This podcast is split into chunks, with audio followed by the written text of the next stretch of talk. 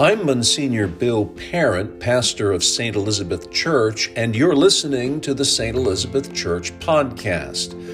This episode is one of five talks by our parish clergy from our 2021 Lenten series Three Simple Things Truth, Accountability, and Transparency in Our Church and Nation. Here is the fourth talk in this series by Father Stefan Meguri, recorded live on Tuesday, March 16th.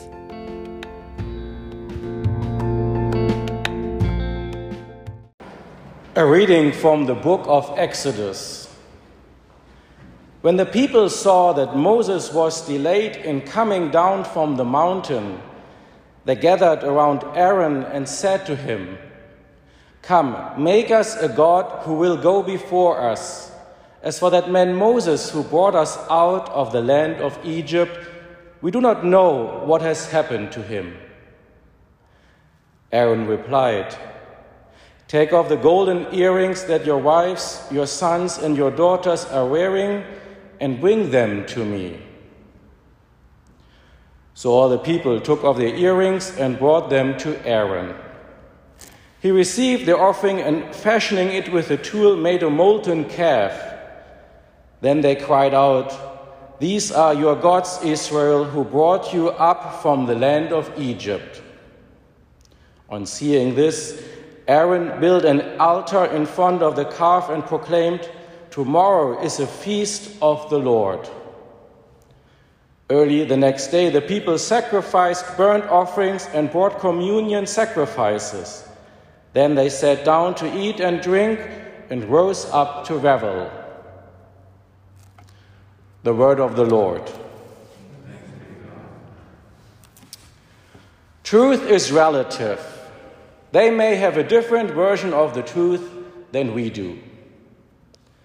This astoundingly audacious and surprisingly honest statement was made by the former mayor of New York, Rudolph Giuliani, in 2018. Truth is relative. Whenever we open the newspaper, whenever we listen to the news on the radio or watch television, it seems to us that Giuliani is right. There is no absolute truth. But while in the political arena we might have gotten used to professional politicians who treat truth with, con- with contempt and will try to sell us anything as truth only in order to get our votes. In the last couple of months and years, we have had to learn that even in those areas from which we have believed since our upbringing that they definitely contain absolute truths, that even there, those truths do not seem to be as absolute as we deemed them to be. Just look at sciences and our experiences during this pandemic. There seem to be as many truths as there are self proclaimed experts. Absolute numbers and statistics, something we would normally consider to be ambiguous, unambiguous, and clear, suddenly have become the object of heated debates between all kinds of scientists and wannabe scientists, using or better, abusing these data only to prove their own theories and opinions. And we can find this on both sides of the spectrum. Some are using data to convince us of the immediate necessity and efficacy of lockdown measures, others, the same data to relativize or simply repudiate any necessity to act at all. Depending on which side you see yourself, you can easily find enough studies claiming to tell the truth you like. Yes, it seems that at the end, Winston Churchill, the British Prime Minister, was right when he famously claimed that the only statistics you can trust are the ones you have falsified yourself. Furthermore, it seems to me that our elite, that for our elites, power has become sacred and truth only meaningless and changeable. Indeed, let me clarify this truth seems to have become just a vehicle, an instrument to prevail over an opponent, an instrument that can be used or rather misused in ways that benefits one's own positions. And next to this contemptuous treatment of truth, next to this twisting and abusing of truth for one's own benefit, our elites also developed an almost impenetrable and very convincing defense strategy that actually helps them to eradicate all questions concerning the truth, order that no one can criticize or attack the self legitimizing sacredness of their power. Whenever, they, whenever the elites find themselves attacked by us, whenever we try to hold them accountable, they turn the table on us and accuse us. They would, they would point the finger at us and accuse us that when we speak about the truth, we would arrogantly put ourselves in the position of possessing the truth. But so they argue by claiming to possess the truth, we would become dangerous agents of totalitarianism whereas they, in contrast, suddenly appear as the shining defender of our liberal freedom. How often do our political elites counter any criticism by referring to the fact that it is them who are part of the democratic system, that they are the ones whose power, after all, is legitimized by the number of votes they gained in the last elections, that their decisions are legitimized by the majority that they represent a majority, of course, that they previously created and manipulated with great effort. They ask us who would give us the mandate to stand in their way and to allow ourselves to question their actions. Just wait for the next elections, they tell us, only to show us what kind of insignificant minority we are. Yes, truth, truth is relative. Giuliani's mocking verdict about truth, and be assured I could have easily found similar statements from Democrats as well, lead us back to the situation in the Praetorium in Jerusalem over 2,000 years ago, to this moment when Jesus was standing in front of Pilate. I'm sure we still hear Pilate's question, What is truth? A question that seems more important than ever. Have you ever asked yourself why Jesus, after his resurrection, did not show himself to Pilate? Why didn't he just appear to Pilate in order to show him, Hey, Pilate, you asked what is truth? Here, look at me, I am the truth. By doing so, Jesus could have made clear to this Roman bureaucrat and to all of us that those power seeking politicians, that all those disciples of Pilate will never have the last word, and that their mockery of truth will be silenced through Christ's victory forever. I suggest, I suggest that it is because Jesus entrusted us with this task. Yes, I think that Jesus Christ asked us to be witnesses to the truth, witnesses in whatever circumstances and situations there are with all the consequences that this entails. And I am talking not only about those stigmata received by those whose testimony of the truth led them to martyrdom. No, I'm also talking about the everyday stigmata that we get used to and that we have to accept as something normal on the path of discipleship. The stigmata of those who, in the eyes of the world, have not properly lined up those who are different. But in a world in which truth has come under attack, yes, in which the very existence of truth is questioned, being witnesses of this truth is more important than ever. Especially because it seems that our democracy, with all its checks and balances, all its mechanism, is not in a position to guarantee the freedom of its society. Yes, I think democracy can only help to guarantee freedom when there are people in this society who give witnesses to the truth, who think and freely discuss the truth. Therefore, in order to uphold, to uphold our freedom, we must never conform to what Pilate and our elites in politics and society exemplify through their treatment of truth for their own benefit and power. To guarantee our freedom, it is necessary, necessary that we constantly raise our voices that we constantly question our elites' treatment of power by our reference to, by pointing to truth itself. Yes, being witnesses to the truth means holding up a mirror of this truth to our elites. But are we doing this? Lent is a good time to reflect how we are doing as witnesses of the truth. Let me ask two simple questions. First, of those of you who would consider themselves conservative, maybe Republicans, maybe even Trump voters.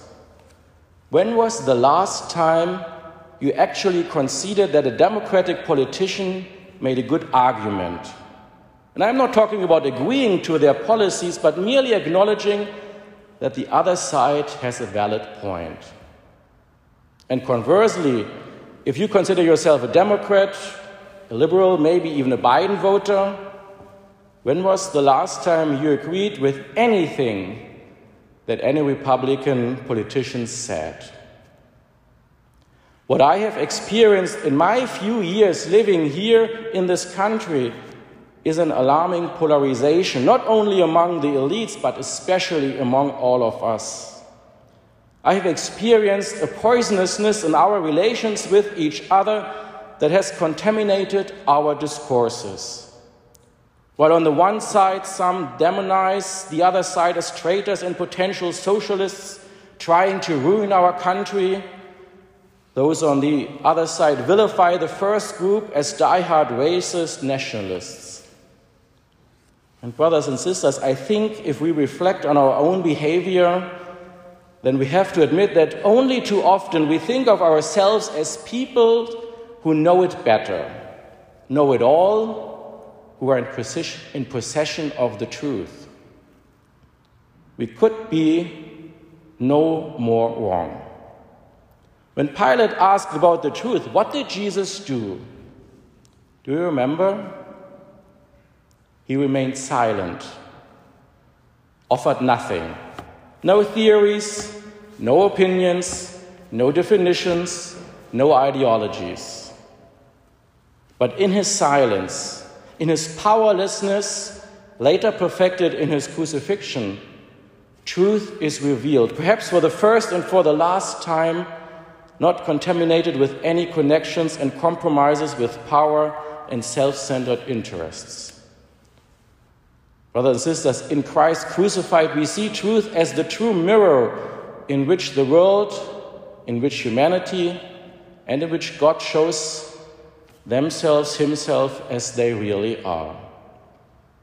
If Jesus conquered Pilate's question for the truth with his humiliation on the cross, who are we to claim that we are in possession of the truth? Yes, it seems to me that by doing so, we even make a worse mistake than Pilate did. Pilate just asked a question, but we claim to possess something we will never be able to possess. Truth is Jesus Christ. Truth is a person. How can we claim to possess the truth without also claiming to possess Christ? How can we possess Christ without making him an object of our thinking, of our considerations of our world. But, brothers this does by claiming to possess the truth, we take Christ, we take Him who is truth, and twist and turn Him, mold Him and form Him into something He is not, our own truth. And when we are doing this, we actually have done nothing else than the Israelites did in our reading. We have made our own idols. Yes, we have formed our own molten calves. And while the molten calf of the Israelites was made of gold and precious stones, our molten calves are made of our opinions, of our beliefs, of our preconceptions and prejudices. And we all have formed our own personal molten calf, our own truth. And yes, we are very good at that. And we are still doing it. Let us be honest with ourselves. We only look for this information, those facts that assure and affirm us in our idolatry, that resemble our molten calves.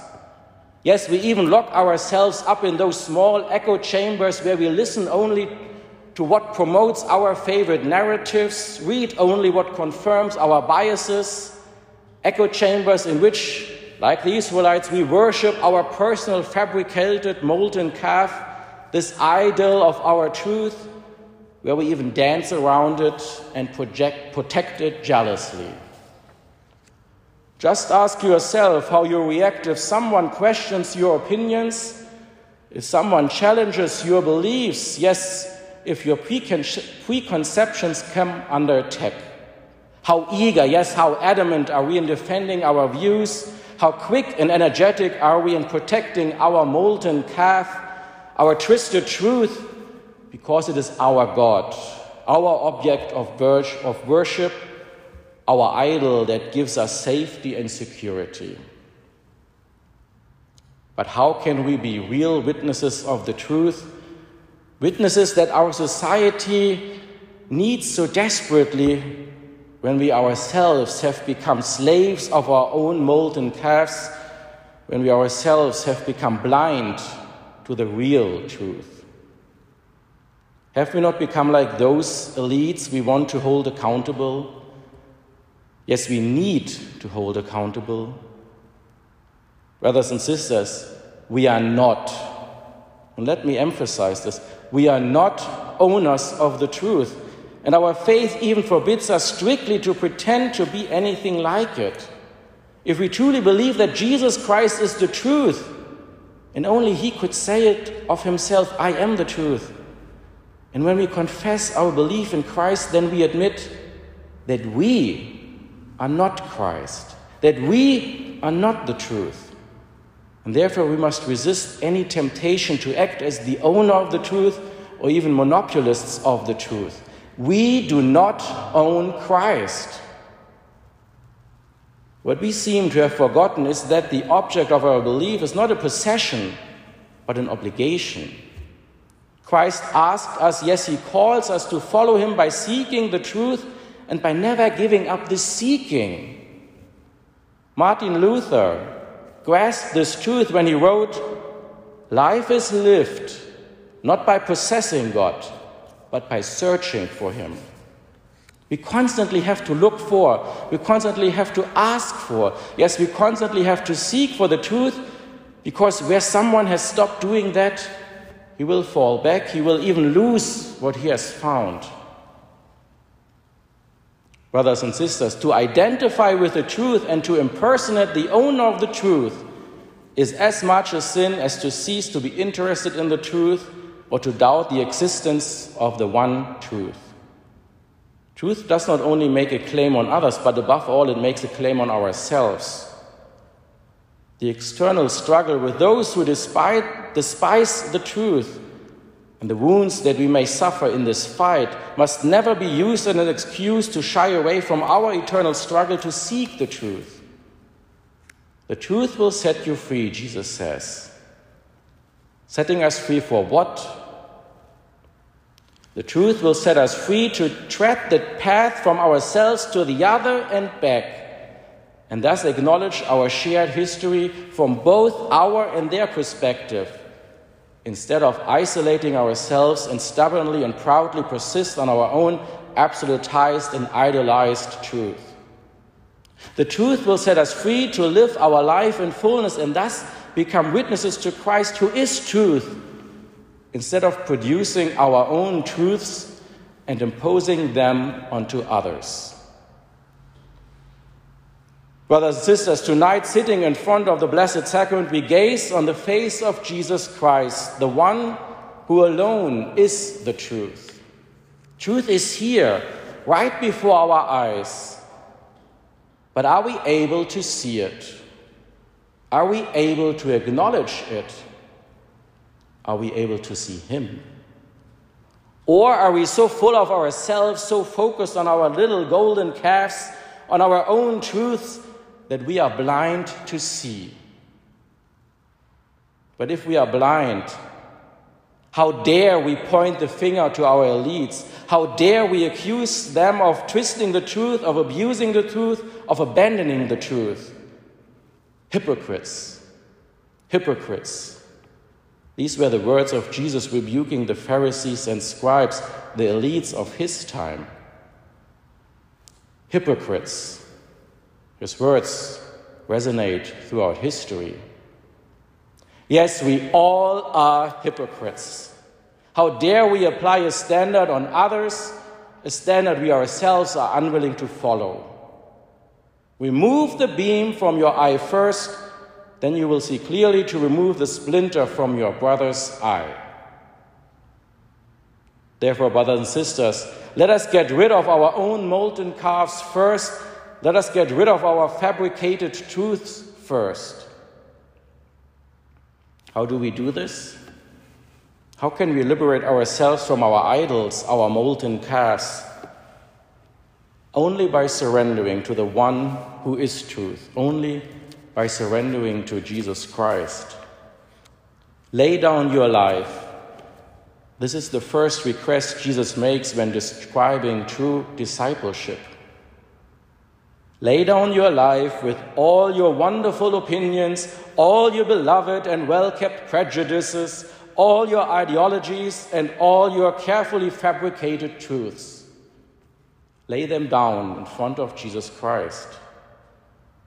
If only we stop worshiping our false idols, stop to present only our own fabricated truths, if only we stop to constantly seek only our personal benefits and selfish interests stop to enforce our power and fame, if only we start constantly seeking for the truth both in our hearts and in the places of the world, then, only then, we will start participating in the redemptive work of Jesus Christ.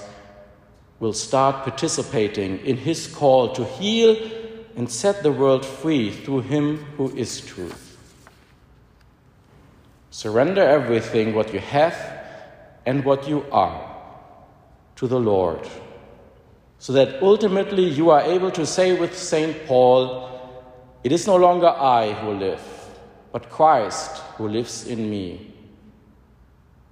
And only then, only then, when our molten calves are burned in the fire of God's truth and grounded down to powder, when we have left our echo chambers and have received back our sight, when we have returned to the path of constantly seeking Christ, only then we can become like the voice crying out in the wilderness, in the wilderness, the voice that questions, the voice that discusses, the voice that fights for the one real truth, the voice that this world so desperately needs.